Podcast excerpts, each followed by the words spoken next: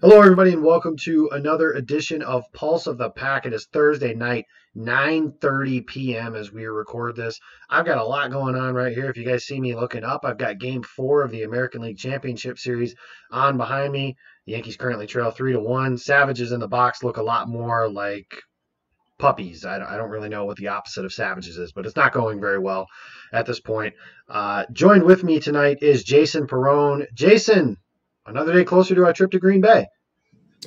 That we are. This game has been intriguing because it looked like a good matchup at the beginning of the season. Then they Panthers kind of struggled a little bit. Cam Newton was more interested in his out post game outfits than playing on the field, so it didn't look like they were going to be very good. And now they're good again. So I think we're going to see a good game at Lambeau Field come November the tenth. The tenth, yes.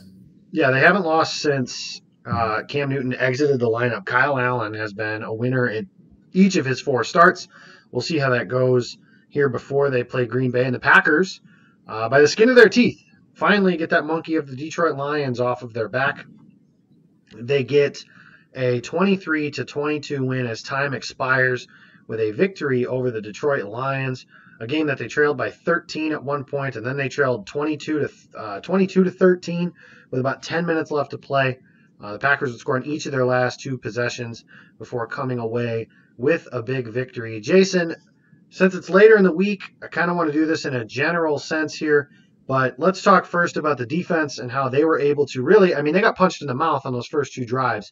And after that, it was pretty much smooth sailing uh, for the defense. They held, they were able to hold the Lions to field goals if they were in scoring range. They played well off of turnovers, what Mike McCarthy would call adversity defense, uh, quick change defense, all kinds of different things that that is referred to as. Uh, so they were able to do that. And then uh, at, later in the game, they were able to make some big stops and big moments, which is something this defense hasn't done often enough in the last 10 years. So, with that in mind, the the Packers were able to make the plays on defense when it mattered. And we'll get into the rest of the stuff here in a little bit. But ultimately, this, in my opinion, was Green Bay's best game on defense since the Chicago game to open the season. So that's some pretty high watermark there. Now I know they gave up 22 points and some of that stuff, but they really were able to control the game without forcing turnovers. Um, and without being able to force turnovers, that's something you're going to have to be able to do because when you face Tom Brady, Patrick Mahomes, although he's been injured and we hope for the best for him, um, Deshaun Watson, some of the best quarterbacks in football, Drew Brees, Russell Wilson, they're not going to turn the ball over. So you have to be able to force teams to punt. Uh, the Packers were able to do that against Matthew Stafford, who's not on that list, but he's kind of in that next tier of guys like that. So, Jason, what were your thoughts on the defense on uh, Monday night? Well, first of all, when you're talking about getting a monkey off your back and the Detroit Lions, like that's the first time I think in my long life that I've ever heard that. So I don't ever want to hear that again. Uh, defensively, do. well, especially with Matt Patricia. But anyway, uh, the, you know the defense the defense obviously was the star of the night because one of the reasons why we are trying to rebut all of this controversial garble from Lions fans and from NFL fans and from the media and from Packers fans and everybody is look, were there some questionable calls? Yes, there were, but the Packers defense forced the Lions to kick five field goals. So you said, yeah, they scored 22. Yeah, they gave up 22 points. Well, it could have been in the 40s if Detroit converts on some of those drives and they actually find the end zone and TJ Hockenson doesn't drop a ball in the end zone and other things that make us remind us that the Lions are still in a lot of ways the Lions.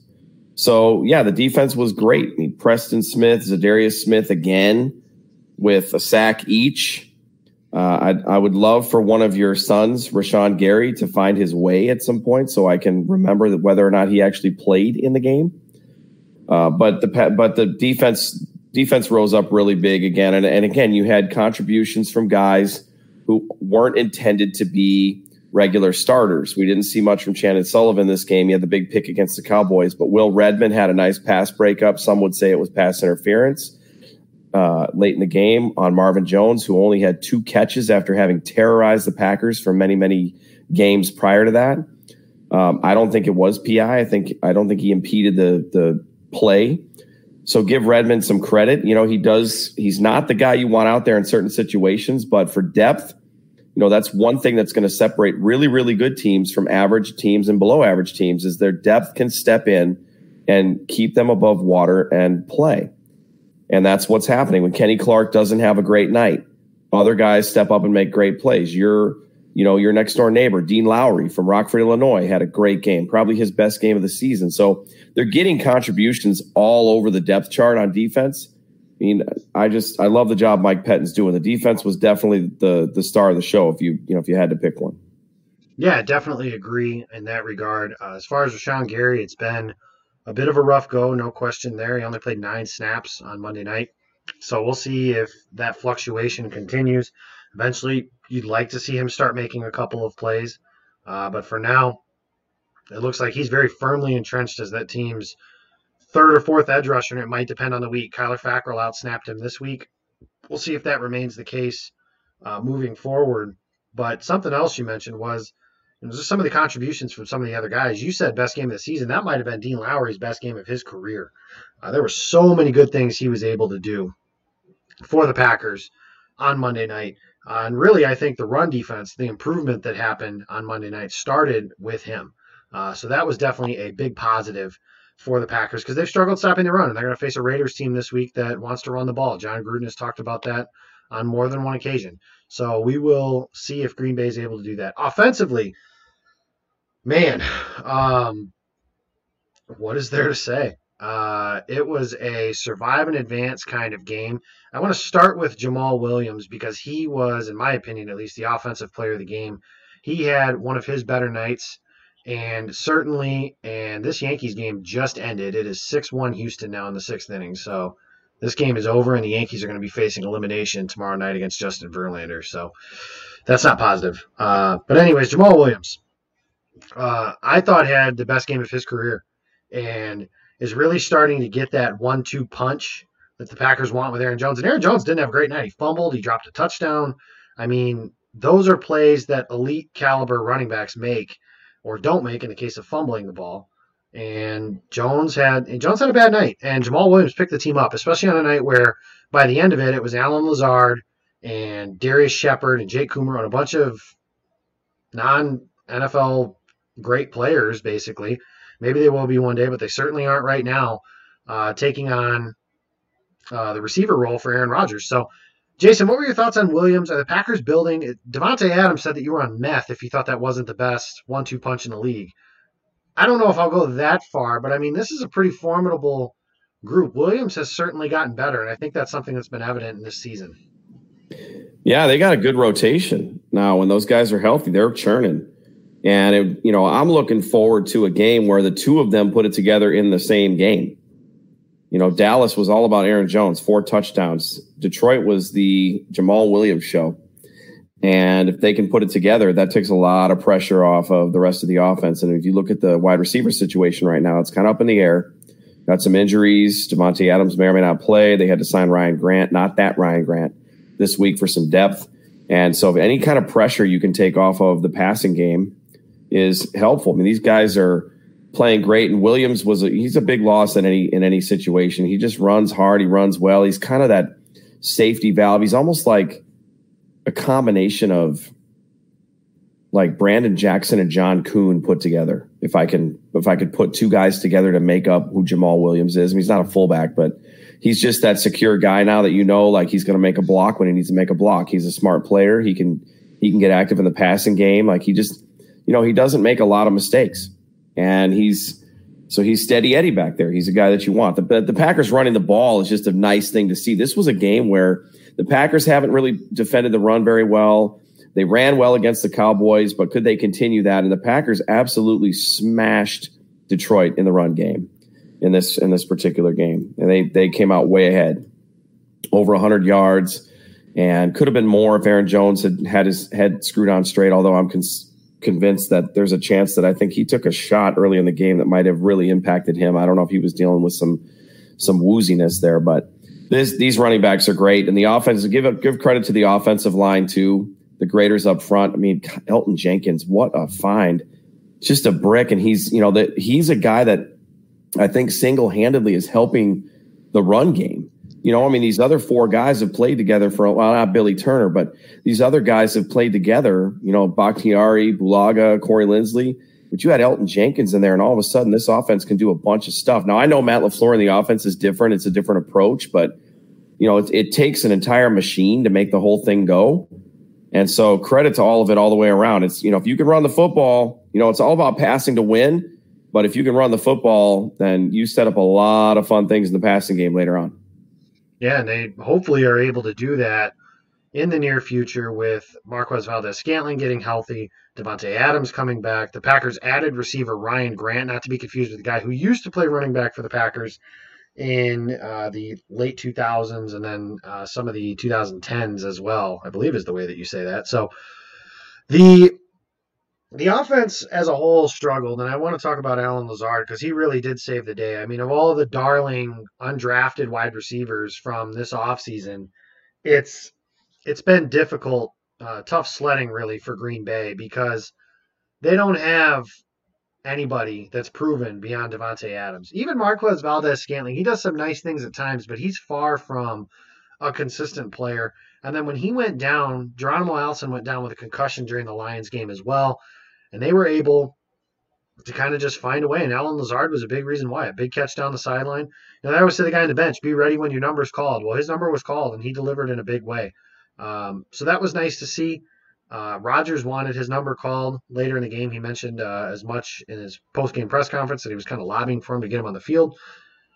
I mean, really, right now it's a mash unit at receiver for the Packers. They have – MVS, Allison, and Davante Adams have not practiced this week yet. It's Thursday, so they might practice tomorrow. We'll get their designation for their injuries tomorrow. If they don't play, then you're talking about Jake Kumerow, who, despite his folklore, has done nothing since being on the roster. He had, I think, he had two catches the other night. Good for him. Um, you have Darrius Shepherd, who had a really bad game on Monday night. Now, I'm not saying that he's a bad player or anything like that. He just had a bad game on Monday night. That's those are the facts. Uh, two turnovers directly caused from Darrius Shepherd. Um, and then you have Ryan Grant, who just got here on Tuesday, and you have Allen Lazard, who had a big game but hadn't been able to get on the field before then. Jason, what's the concern level at this point for Sunday looking at Oakland if these are your wide receivers? Well, I don't know if that's going to necessarily be the case. If that is the case, then yeah, I guess it's not ideal. But you know, let's not forget who the quarterback is here. I don't think Allen Lazard is just going to walk out there and catch ten balls for 200 yards and score two touchdowns. You know, I mean, he might surprise us all, but you got Aaron Rodgers and you've got uh, running backs who can take some of that burden off. And don't forget Danny Vitale as a fullback too. You know, it's it's the Raiders you know, I mean, they they they can be, you know, their defense is okay. So I think the I think some opportunities are going to be there. You never dial it in, you never call it in and say, okay, we can get by this week with or without. I mean, Davante Adams is still being kind of coy about whether or not he's going to play. But yeah, I mean, it's you know, it's it's one of those things where it's yeah, it's not optimal, but it's hard to argue with a team that's five and one and was able to overcome what they overcame against the Lions and this year's team is just different. You know, when they find themselves in tough spots, they're not folding and bending. You know, they're not they're not folding over, is what I meant to say. They're not folding over and and kind of falling apart. They're rising up and they're making plays. And you know, maybe the defense has to carry it again for one more week. But uh, you know, with Aaron Rodgers throwing the ball the way he has, and that he's not having to throw it 50 times to get them a victory. I, you know, I, I think it's, I think they can be fine. You know, Marcedes Lewis, nice safety valve. You know, I mentioned Vitale. You got the running backs. Even if Oakland knows it's coming, you know, the Packers have really good horses on offense to still execute it well and make things happen. And if push comes to shove, the big key for the Packers is if you're not getting the production in the passing game, then you've got to extend the clock. You got to convert your second and third downs and and keep the Oakland defense on the field. And, and again, like I've said many times, make the offense your 12th defender almost. Yeah, that could be uh, the story on Sunday. And I'll say something for sure as far as the tight end position goes. I've tried with Jimmy Graham. I can't anymore. Uh, he had one nice catch on a crossing route late in the game that helped. But otherwise, the third and 12 play where they dump the ball off to him, any relatively athletic player, I think, picks up that first down. Uh, and Graham just, he's a plodder and he fell like a sack of potatoes. And I think Graham was a great player. He's been nothing but a professional since being in Green Bay. He doesn't like talking to the media. I guess you could say that wasn't all that professional, but it just hasn't been very good. You want to talk about mistakes that Brian Gutekunst has made, and he's made plenty of good moves, but signing Graham and then choosing to keep him appears to be one of his bigger mistakes, and we'll see if they stick around. I know Peter Bukowski has the theory uh, from Packer Report that the Packers could kind of find an injury for Jimmy Graham, if you will, to put him on injured reserve instead of embarrassing him because he's a proud veteran. Uh, and that's something that I'm sure has been done in the past. I can't think of specific examples, but I just, if, especially if Tonyan and Sternberger are healthy, right now they're almost probably playing him out of necessity because you have an undrafted free agent in Evan Baylis that's currently on the roster. And I think Ethan Wolf might be on the roster now, too. I'll have to check that to be sure. But they don't really have much of a choice at this point but to keep Graham on the field. So that's where we're at with the tight end spot. Uh, it's been a rough go, really. I mean, even when Jared Cook was here, he was a good player and he did some nice things in some big moments, but I think we've overrated his value a little bit in Green Bay. He certainly wasn't a great tight end. Really, I mean, honestly, since the days of Jermichael Finley, the tight end position's been a black hole. And it remains that way. The hope is that Jace Sternberger can alleviate that, but for now, he has been on injured reserve. They activated him or chose to designate him as somebody to return this week, but the Packers just they haven't been able to get any production out of that. And I think Marcedes Lewis, I mean, should play a vast majority of those snaps at tight end because Jimmy Graham he just simply doesn't have it anymore. The end of the game, Jason. Obviously, we can't go through this game without talking about the way the officials played uh, a part in it. Uh, my thought process on it has been very clear, and I want to kind of just address it a little bit. And that is that I'm not excusing the calls or lack thereof. Uh, I'm not excusing poor officiating. I think officiating is probably better than it ever has been. We just notice the screw ups more because we have a billion cameras at these games that show it angle by angle by angle by angle. And that makes the officials' jobs even harder. You add that, and then they have a billion rules with a million different gray areas, and it makes it more difficult. I think that that being said, I kept saying on Monday night, you know, my, my catchphrase was ask me if I care. And the answer is I don't. And the reason I don't is because I've been on the other end of it too as a fan. You know, I've seen Kirk Cousins get called for roughing, or Clay Matthews, I guess, get called for roughing the passer. Like I've seen that happen. I've seen Jerry Rice fumble and it being ruled down by contact. I've seen the fail Mary ruled a touchdown. All of those things I've seen. And not once did I bitch about the officials. I know I make make a side joke, snide joke every now and again, but that's not the reason the Lions lost the game. The Lions gained 60 yards, less than 60 yards after halftime. They were plus three in turnovers. They didn't score one touchdown after those turnovers. They had their chances to put the game away.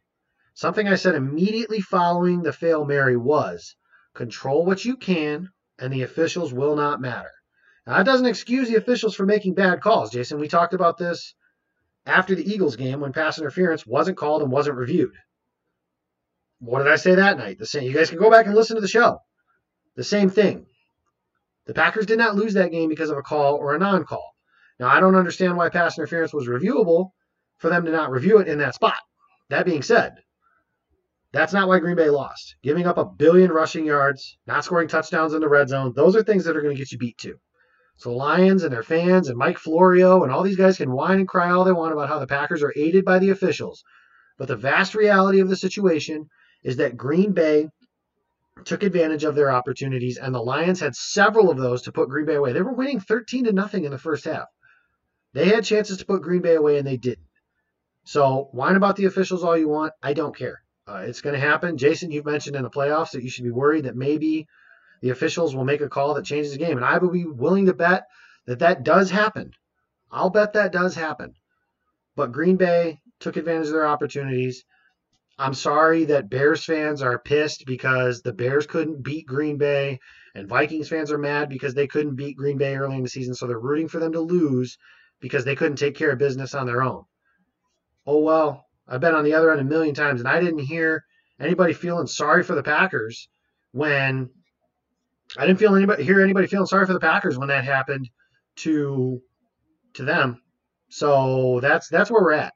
Uh, Gary Sanchez just hit a two-run home run, so it's about time that guy got something going at the plate. It's now six-three Astros in the bottom of the sixth. So maybe we're not cooked just yet. I don't know. They're trying to reel me back in here a little bit. But Jason, what are your thoughts briefly on the officials, and then, in the words of Bill Belichick, we're on to Oakland. Well, first of all, Jacob, I don't I don't know what I'm watching on TV here because um, my understanding was, and I've been told that um, Gary Sanchez should be in the minors. well, Yankees fans are stupid when it comes to good players, apparently. uh, I mean, you know, it's it's interesting. We're we're four days, three days removed from this game, and I'm still struggling with how I feel. You know, because all anybody wants to talk about is how jaded the game, the outcome was, and how affected by the officiating the Lions were, and they you know they lost that game. And no, it's 100 percent uh, you know certain the Lions couldn't win. You know they they couldn't not kick field goals because they kept you know they kept getting screwed by the officials. Listen, you mentioned you you covered all the things, Jake. You got to find the end zone. T.J. Hockenson dropped a touchdown pass. The, the Lions couldn't get. I mean, after those first two drives, it's like they should have tried the flea flicker again. I don't know. Look, they they did they couldn't generate any offense. And I'm not saying those calls weren't questionable. You said it. It happens in every game. And if you go back and you watch the beginning of the game and you focus on that matchup between Trey Flowers and David Bakhtiari, I guarantee you, you're going to see a whole bunch of Trey Flowers' hands up in David Bakhtiari's face mask that didn't get called. And yeah. so Bakhtiari brought it to the attention of the officials, and they call, and magically they called it. Makeup calls suck, but you know what? Just like you said, we've been on the other side of it. I know it doesn't help the Lions to have to make have to take the the shrapnel for our past losses by other teams. You know, we're talking about the Vikings, we're talking about the Seattle Seahawks, you know, we're talking about the 49ers, but too bad, man. At some point the Packers are going to get hosed by a call and they may end up losing a game because of it before this this season is over with or like I said, like you said, God forbid it happens in the playoffs, even worse. And nobody felt has felt bad for us in the past. And you can't care right now because later on when it does happen, do you not think that it's coming 13, 14, 15 fold to the Packers when karma comes around and, and bites them in the butt, which isn't going to be what happens. It's going to be the NFL and just very difficult, you know, very poor officiating, very inconsistent officiating. And I don't know how they fix the problem, but the game is over and that's it. The Packers win. Mason Crosby, walk off field goal. Incidentally, Jake, it wasn't by date, but this was the same Monday night a year ago that you and I attended against the 49ers, one day after your wedding. Happy anniversary, by the way. Yeah, thank you. And Mason Crosby walked it off on that Monday night as well. One year to the day, Mason Crosby, who had a terrible, terrible game in Detroit that you had to sit through a week prior to your beautiful wedding and watch him miss four field goals and an extra point redeems himself against these lines, and then finally, like you said, gets the monkey off his back. I still can't believe I'm saying that against Detroit. Beautiful, beautiful story. And Jake, can we rate Crosby's Lambeau leap? I got to give him a two out of 10 because he couldn't even do it by himself. He needed help getting up in the stands. Well, according to Facebook, and Facebook is a cesspool, but uh, he had the refs help getting up there. So I guess it's a one because he got the assist from the officials. So whatever. I guess that's the case. Uh, so that's uh, that's the end of the Lions as we knew them. Uh, and they can piss and moan all they want for the next 10 weeks or, you know, however long until we play them again. But that is what it is. Um, in general, my opinion on the officials is always going to be the same. And that's, I'll reiterate, control what you can and the officials won't matter. Let's move to Oakland because that's where Green Bay play. Well, they play in Green Bay on Sunday against the Raiders. And for the first time since December 31st of last year, I will be in house taking up uh, with my brother and one of his friends from Colorado who happens to be a Raiders fan. Uh, but we will be there for Packers and Raiders Sunday at noon. Jon Gruden, Chucky, returns to Lambeau Field where he started his career quite some time ago. The Raiders are quietly good. Maybe the good bad team. I don't know. They just got done thumping Chicago. Well, I shouldn't say thumping, but they controlled the line of scrimmage against the Bears in a way that I was completely shocked by. And they were able to run the ball at will. They kind of move the ball at will in general. And Trent Brown's not playing. Tyrell Williams is probably not going to play. Those are two big losses potentially for the the Raiders. So that's something to keep in mind is that the Raiders have some guys that are missing, just like Green Bay does. And really, I think the big one is Trent Brown. He's a big money player that they paid to play right tackle, and he's not. Um, if he's not able to go, their backup is not very good, and this could be another game for Za'Darius and Preston Smith that we're talking about by the end of it. But the first thing really starts with stopping the Raiders' run game. Josh Jacobs is one of the front runners at this point for offensive rookie of the year. He's been very good, and he's kind of the center point of their offense. And like I mentioned, the Bears' defense is very good, and the Raiders' offensive line pushed them around. They've got a good offensive line. Kolton Miller is better than I anticipated him being. Uh, you've got Richie Incognito. Say what you will about him as a person, he's definitely a dick, but he's a good player on offense.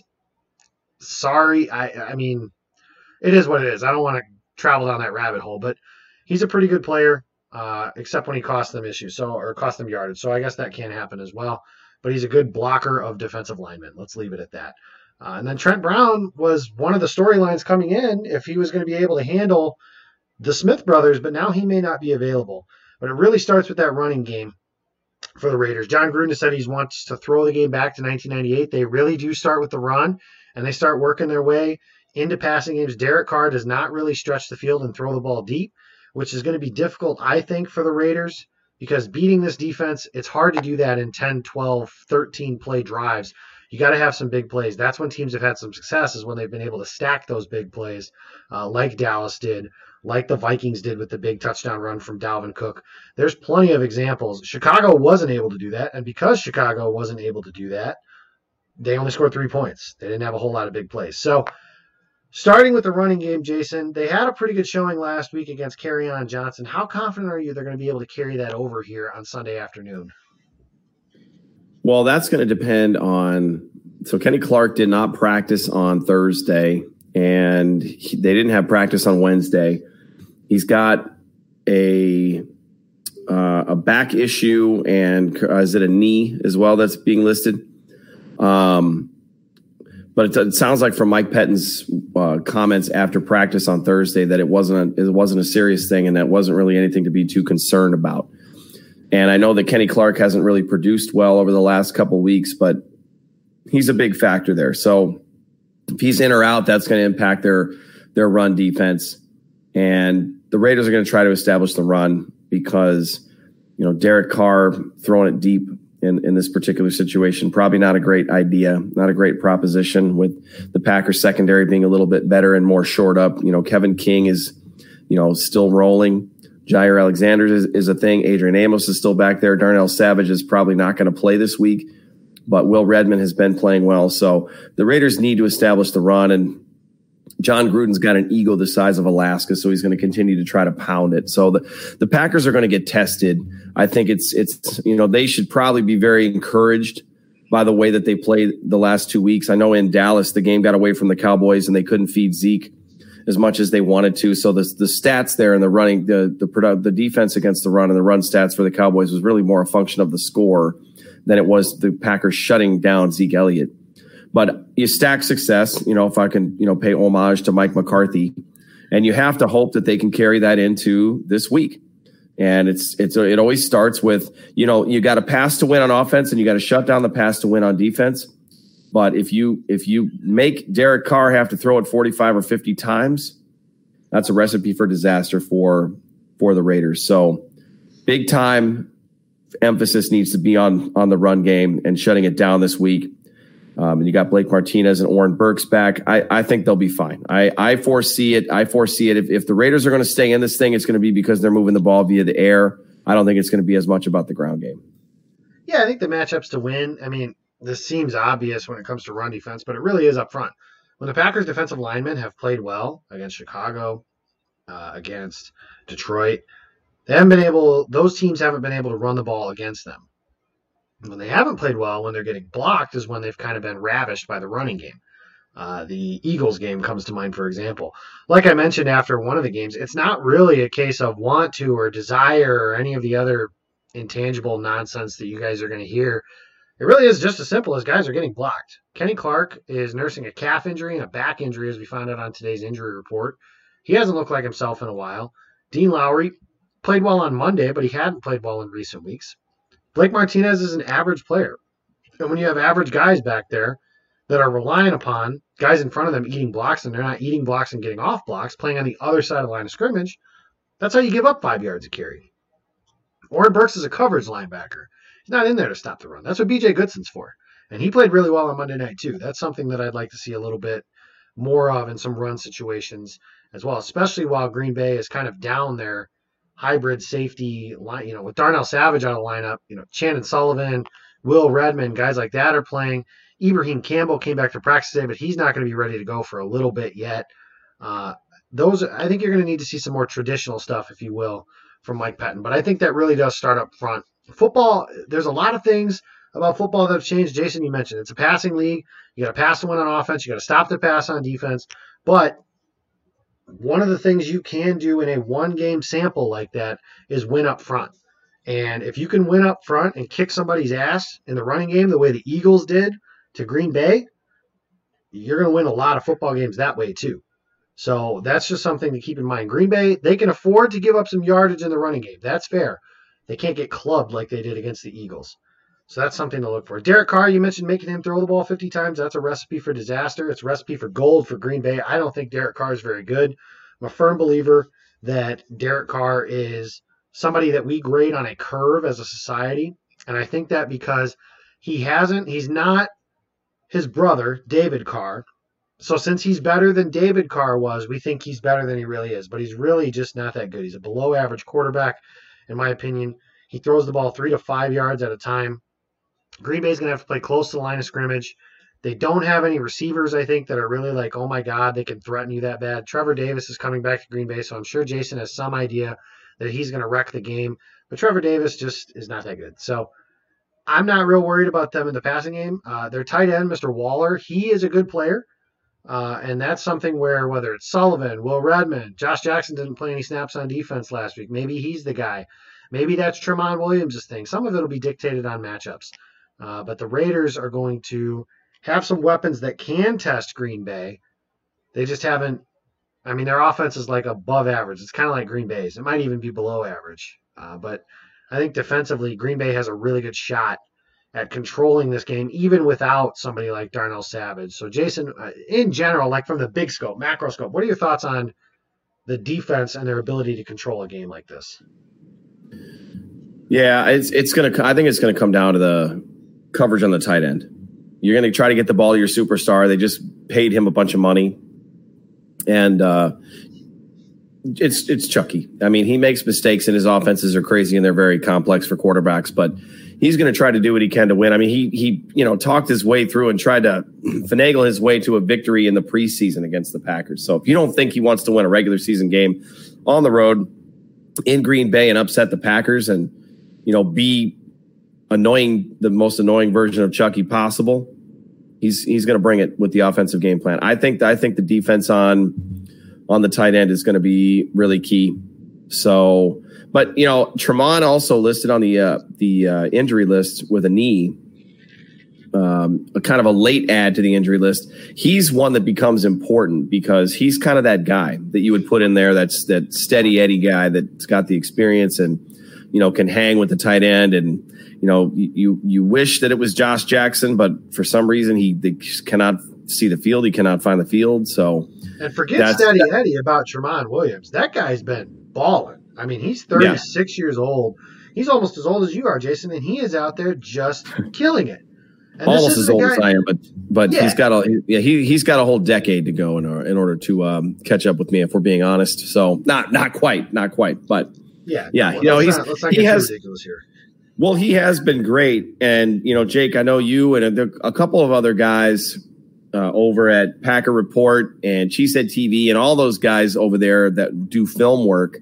You know, somebody that I haven't seen a lot of emphasis placed on, and maybe we asked Dusty Evely, or maybe you can, or Ross, or somebody, is let's break down Tramon because if he's having a great season, it's a very sneaky good season that people don't realize because he's not showing up on the stat sheet. But for corners, you know, you look at the box score, which is you know an unfortunate thing that a lot of people do right now to try to determine how good a game turned out for X or Y or Z player. But you know, and you see, oh, he only had one tackle. Well, if they don't throw to him all game, it's because they were afraid to throw at him. He did his job. It's kind of like an offensive lineman. If you don't hear their name, they're doing a great job. So I I think the defensive game plan has just got to be they they've got to get to they've got to get to Carr. You got to get off the field. You know, don't let the Raiders extend drives. The pressure's got to get there. You know, I, and I think it will. I think this is going to be another week where the where the pass rush has an opportunity. You know, your son's got a chance. Rashan Gary's got a chance to make a you know make a make a couple plays here. Kyler Fackrell had half a sack. Maybe he finally shows up and comes up with some big plays again. The defense just needs to kind of take over and ride this thing out because as soon as the offense gets healthy, you get you know Sternberger's ready to go. You get Davante Adams back. The running game is in full swing. You know, hopefully David Bakhtiari continues to heal. I think he's still dealing with a little something there, you know, because the bye week is still three games away. They got three more games to get through before they get to their, or four, actually four. They got four more games to get through before I forgot the buys after our game. So it is not coming up quick. You know, they've got to, they've got to find a way to get through there and, and just take the pressure off of the areas that are the most taxed right now. And obviously the wide receiver group is, is one of them. So the defense is going to have to step up and have, have a big week.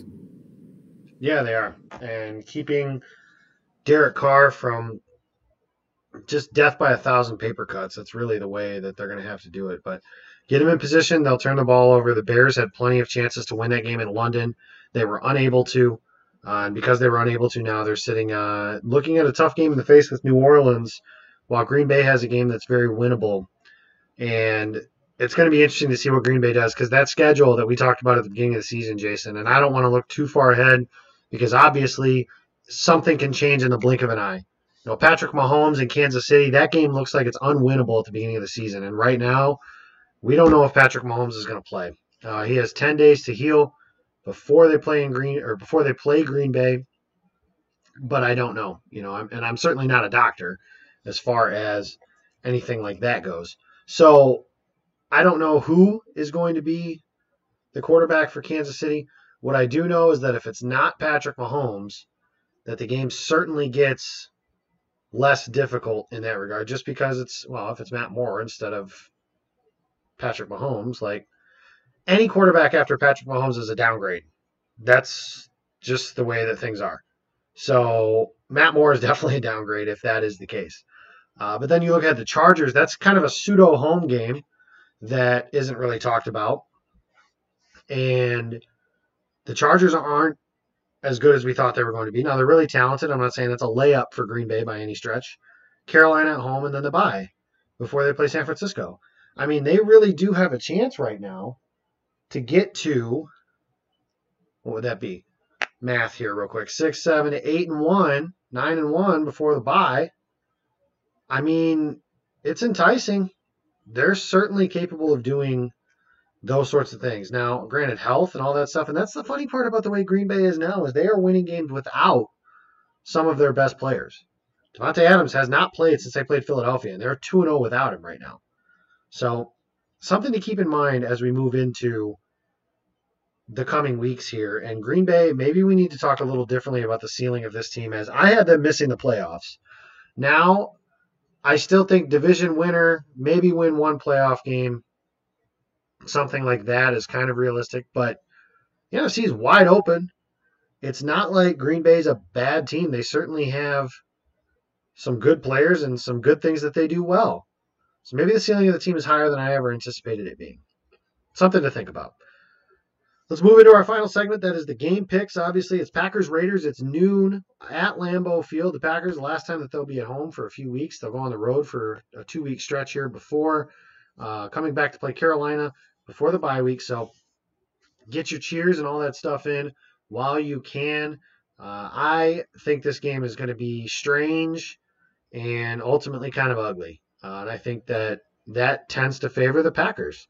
Ten, if you play an ugly game like that, it kind of favors the home team in general. General rule of thumb, I think.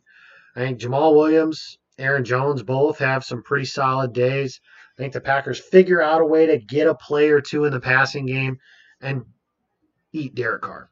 Uh, I think that Za'Darius and Preston Smith are in line for a big day against a Raiders backup right tackle and an offensive line that has done well in the running game, uh, but can leave a little bit to be desired at times in the passing game.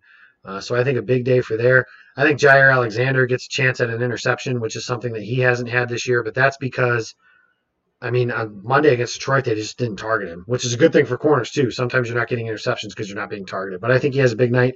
I think Green Bay wins this game like 21 to 10 something like that. Maybe the Raiders score late and make it 21 to 17, something like that. The spread's four and a half. I wouldn't be surprised if it's within that four point margin. Uh, but a garbage time touchdown either way kind of keeps it that way. Jason, who do you like Sunday? So Jaire got the tipped interception off of Mari Cooper, but I think you're talking about him making a play and actually like stealing one, which I think is is something we're all anticipating, and I want to see him house one this year too. By the way, no, I'm I'm to go with the Packers. Uh, it's it's kind of got that trap game vibe to it, although. you know the Chiefs game the following week is uh, maybe a little bit of a different thing to get up for if it's a different type of matchup. So I'm, I'm you know, I this is not a Chiefs show, but I'm gutted right now. I'm gutted at Patrick Mahomes being injured. It's just it's one of those things I was looking forward to a lot about this season. I had that game circled on the schedule, tough road game, and selfishly, I want to see the Packers get tested you know, if they win that game with everybody in there on the Kansas City side, then you know there's no the sky's the limit. But um, hopefully he turns out to be okay. We just happened, so we don't have any updates there. But yeah, I'm with. I think I think the Packers will win this one, and this this could actually end up being one of those really low scoring games. It could be like a 17-14 type of game too, where like you said, it's just it's a punt fest. I don't know what the weather is predicted to be, but it could end up being kind of more of a sloppy type game. The AFC NFC games are always, you know, they're unscouted back and forth. So you don't have the, the benefit of having seen a team a lot of times. And this is nowhere near the same Raiders team that they saw in the preseason. So I do think the Packers come out with the victory, but more and more, like you said, the health, even though this team is deep, the health is the key. And at this point, you know, th- there's so much in front of this Packers team in the NFC and even looking beyond January, if I dare to say that, it's it's going to be about them being able to stay healthy and guys being able to play and come back and no long term injuries. So that's the big thing is is get a victory. I don't care how you do it, but come out of this thing healthy because this injury report every week for the Packers is just pages long. it just gets longer and longer, and I and it, you know I, I mean it's it's a lot of stuff that is okay and it's it's you know veteran rest stuff and it's things that aren't going to keep guys out but they're still reporting it and there's a reason for it so got to get out of it healthy and that's that's the biggest thing but i'm going to go with the packers to improve to 6 and 1 and they're going to start to take a nice little hold on the NFC at that point too yeah, that'll be interesting to see. So we both like Green Bay to win. That's going to do it for this edition of Pulse of the Pack. Be sure to check out our YouTube channel. It's at Pulse or it's under Pulse of the Pack, and with the logo, not the picture of Aaron Rodgers. I'm still working on that at the moment, but it's the one with the logo, not the one with Aaron Rodgers on it. Like and subscribe. Leave comments on our videos. Let us know what we can do to improve them because that's what we're here for. You can follow the show on Twitter. It is at Packer Pulse. You can follow Jason. He's at Jason Perone. And you can follow me personally. I am at Jacob Westendorf. Packers Raiders Sunday afternoon. Packers win on Monday night, 23 to 22. Big things starting to take shape here. The end of October is coming, which means football weather, cold, winter, nasty, all kinds of stuff like that coming for Green Bay. And hopefully, hey, maybe some Lambeau Field home games in the playoffs. It's been a while, it feels like, since we've seen one of those. So Thank you guys for listening to this show. Thank you guys for watching the video if you stayed all the way to the end. And as always, of course, go pack, go.